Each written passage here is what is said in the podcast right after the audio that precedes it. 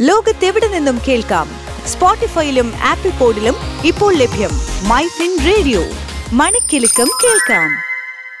കഴിഞ്ഞ ദിവസം നമ്മൾ ബജറ്റ് എന്താണെന്നതിനെ കുറിച്ച് സംസാരിക്കുകയുണ്ടായി. മൂലധന ബജറ്റ് റവന്യൂ ബജറ്റ് ചെലവ് ബജറ്റ് എന്നിവ ഉൾപ്പെട്ടതാണ് കേന്ദ്ര ബജറ്റ് എന്ന് നമ്മൾ മനസ്സിലാക്കി. ഇന്ന് വ്യത്യസ്ത തരത്തിലുള്ള ബജറ്റുകൾ നമുക്ക് പരിചയപ്പെടാം. പ്രധാനമായും ബജറ്റുകൾ മൂന്ന് തരത്തിലുണ്ട്. സന്തുലിത ബജറ്റ് അഥവാ ബാലൻസ് ബജറ്റ് മിച്ച ബജറ്റ് കമ്മി ബജറ്റ് എന്നിങ്ങനെ. ഗവൺമെന്റ് പ്രതീക്ഷിക്കുന്ന വരുമാനവും ആകെ ചെലവുകളുടെയും ഒക്കെ അടിസ്ഥാനത്തിലാണ് ബജറ്റിനെ ഇങ്ങനെ മൂന്നായി വിഭജിച്ചിട്ടുള്ളത്. ഒരു സാമ്പത്തിക വർഷത്തിൽ ഗവൺമെന്റ് കണക്കാക്കിയ ചെലവും പ്രതീക്ഷിക്കുന്ന വരുമാനവും തുല്യമായി വരുമ്പോൾ അതിനെ സന്തുലിത ബജറ്റ് എന്ന് വിളിക്കുന്നു. ഇത് സാമ്പത്തിക സുരക്ഷ ഉറപ്പാക്കുന്നുണ്ടെങ്കിലും അമിതമായ പണപ്പെരുപ്പത്തിന്റെയോ മാന്ദ്യത്തിന്റെയോ സമയങ്ങളിൽ ഈ ബജറ്റ് പ്രായോഗികമല്ല. ഒരു സാമ്പത്തിക വർഷത്തിൽ ഗവൺമെന്റ് കണക്കാക്കിയ ചെലവിനേക്കാൾ കൂടുതലാണ് വരുമാനമെങ്കിൽ അതിനെയാണ് മിച്ച ബജറ്റ് എന്ന് വിളിക്കുന്നത്. അതായത് ജനക്ഷേമത്തിനായി ചിലവഴിക്കുന്നതിനേക്കാൾ കൂടുതൽ നികുതി ഇനത്തിൽ നിന്നും സർക്കാരിന് ലഭിക്കുന്നു. ഇനിയുള്ളതാണ് കമ്മി ബജറ്റ്. ഒരു സാമ്പത്തിക വർഷത്തിൽ സർക്കാർ പ്രതീക്ഷിക്കുന്ന വരുമാനത്തെക്കാൾ ഉയർന്നതാണ് കണക്കാക്കുന്ന ചെലവെങ്കിൽ അതിനെ കമ്മി ബജറ്റ് എന്ന് വിളിക്കുന്നു. പൊതുക്ഷേമത്തിനായി കൂടുതൽ ചിലവഴിക്കാൻ ഇത് സർക്കാരിനെ പ്രാപ്തരാക്കുന്നുവെങ്കിലും കടങ്ങൾ കുമിഞ്ഞുകൂടുന്നതിലൂടെ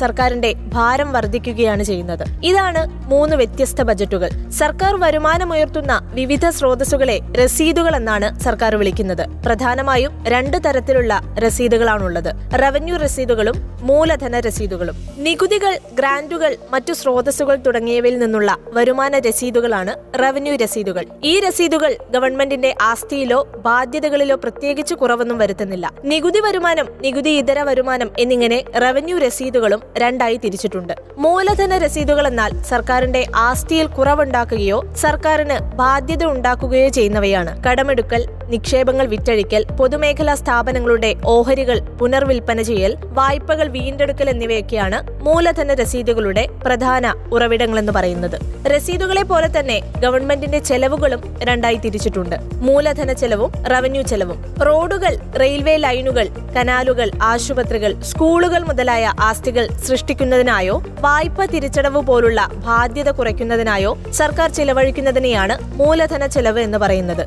ബാധ്യത കുറയ്ക്കുകയോ ആസ്തികൾ സൃഷ്ടിക്കുകയോ ചെയ്യാത്ത ചിലവുകൾ സർക്കാർ നടത്തുകയാണെങ്കിൽ അതിനെ റവന്യൂ ചെലവെന്നും വിളിക്കുന്നു. ബജറ്റിന്റെ വിശേഷങ്ങൾ ഇവിടെ അവസാനിക്കുന്നില്ല. വരും ദിവസങ്ങളിൽ ബജറ്റുമായി ബന്ധപ്പെട്ട മറ്റു കാര്യങ്ങൾ കൂടെ നമുക്ക് മനസ്സിലാക്കാം. ലോകത്തെവിടെ നിന്നും കേൾക്കാം? സ്പോട്ടിഫൈയിലും ആപ്പിൾ പോഡിലും ഇപ്പോൾ ലഭ്യം മൈ ഫിൻ റേഡിയോ. മണിക്കിലുക്കം കേൾക്കാം.